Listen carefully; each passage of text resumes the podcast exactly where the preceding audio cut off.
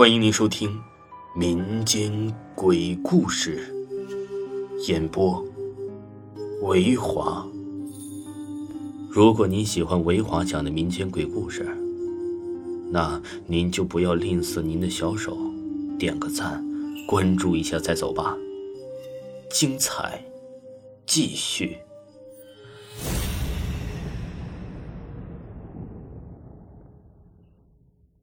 附近的人，本故事纯属虚构。假如有一天你在微信上约到的人是不存在的，那你以后还敢再约吗？哟，林武，我说你这小子整天除了吹牛就是玩微信，那么就你这屌丝，微信上还能泡着妞啊？同事老许对坐在床上玩着手机微信的林武开着玩笑。林武没有回答，连头还都没有抬一下，就好像老许不存在似的，一声不吭的玩着他微信。此刻呢，他正看着他在微信上点开一个附近人的功能，仔细的看着，看着这些美女啊，一个一个的翻着资料，看着照片，遇到满意的就打个招呼，申请加为好友呗。周末的午夜，林武加上了一个女孩的微信了，并且两个人聊得很开心。他不停的翻看着女孩微信里仅有的一张照片，照片上的女孩呢是貌美如花，只是她那一双大大的眼睛里似乎蕴藏着深深的幽怨。林武这几天呢没有和同事们是吹牛说大话，这让同宿舍的人很是不理解。老许轻轻的站在林武的身后，偷偷看了一眼。原来呀，这小子呀和一个叫莎莎的女孩正聊着火热呢。老许一听，嗓门一开，整个宿舍人都知道了。于是呢，纷纷的缠着林武坦白从宽。林武呢也经不起这般起哄，于是呢又吹起大话来。大家不相信呢，林武着急了，也是大声的说道：“哼，不相信是吧？过几天我把这女孩约出来，让你们长长见识。”一个礼拜后的下午。林武在微信上提出了和女孩见面了，女孩答应了。他们约定在城市公园的后门。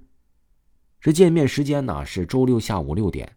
第一次将女孩成功的约出来，林武有些兴奋，举着手机向老许炫耀说：“这次一定要将女孩给拿下。”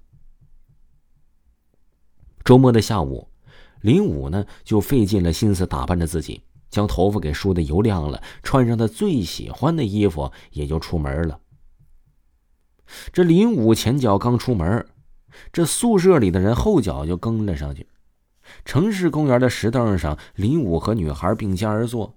这女孩很漂亮，大大的眼睛，也是樱桃般一般的小嘴，黑发如瀑的垂在肩上。或许是这天色暗淡吧，女孩的脸格外的白，甚至白的有些不太正常。像是失了血色一般，林武使出浑身解数，手舞足蹈的逗着女孩，行人纷纷对他投以惊奇的目光。林武的满足感油然而生啊！转眼两个多小时过去了，林武的手呢已经搂上了女孩的腰，他们从石凳上站起身呢，朝着一家宾馆走去了。宾馆的房间里，林武感觉到无比的幸福。他觉得和女孩交集呢，就是注定的缘分。林武有如许久未沾荤腥的饿狼一般，将这个女孩呢给扑到了床上。女孩没有反抗，也没有迎合，直挺挺的任由着林武摆弄着。几番缠绵之后啊，林武搂着女孩沉沉的睡去。午夜三点，一阵莫名凉意将林武惊醒，他抬头朝女孩的方向摸了一下，女孩不见了。林武猛地坐起身，打开房间的灯，没有人。就在这个时候，卫生间里传来了哗啦哗啦的水声。林武走到卫生间的门口，敲了敲门：“莎莎呀，你在里面吗？”没有回应。林武轻轻的敲开门，依然没有看到是莎莎的身影啊！这莎莎去哪儿了？难道是半夜走了吗？林武自言自语的，也充满了疑惑。林武拿起来手机，打开了微信，寻找着莎莎的微信号。可是翻来找去，就连莎莎的微信号都不见了。难道这女孩就玩一夜情的吗？第二天清早啊，林武退了房，刚走出宾馆的大门，老许和两个宿舍的同事就走了过来了。老许带着疑惑，上下左右的盯着林武，眼神里充满了疑惑。林武有点诧异的问道：“怎么了，老许？怎么用这样眼神看着我呀？嗨，是不是羡慕我昨晚的艳遇啊？什么艳遇啊？我正想问你，怎么昨天一个人坐在公园的石凳上，你傻笑呢？过后一个人又去了宾馆，你不说约了女人吗？我怎么没看着呢？”老许一脸严肃表情的问道。我一个人，我一个人，我睡什么宾馆呢？啊，不不不，林武，你从出门我就跟着你，你到了一个公园就看见你一个人坐在板凳上了，周围的人都像看傻子似的看着你啊。你们真没看到我和一个女孩吗？你们看到的是我一个人吗？这怎么可能呢？难道我昨晚遇到的还能是鬼啊？这样吧，你不是说你跟那女孩开房间了吗？走，一起问问老板。不就知道了吗？老许也提出了他的建议。几个人转身朝着宾馆走去。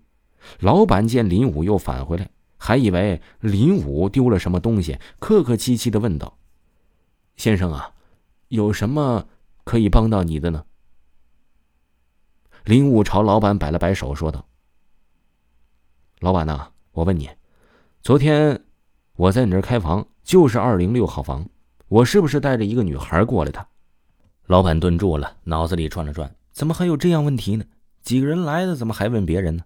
老许看着老板的神色，连连摆摆手，解释道：“老板呐，我们就问问，没别的意思。”宾馆老板看了看林武，带着疑惑又肯定的回答说道：“先生啊，昨晚真是你一个人来看房的，当时还以为你喝醉了呢，一个人对着空气自言自语走上楼。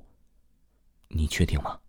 林武有点恐慌了，他明明记得跟个女孩上二楼的呀。宾馆老板看了看他，用力的点点头，说道：“当然可以肯定了，我对您印象很深。不信，看下监控。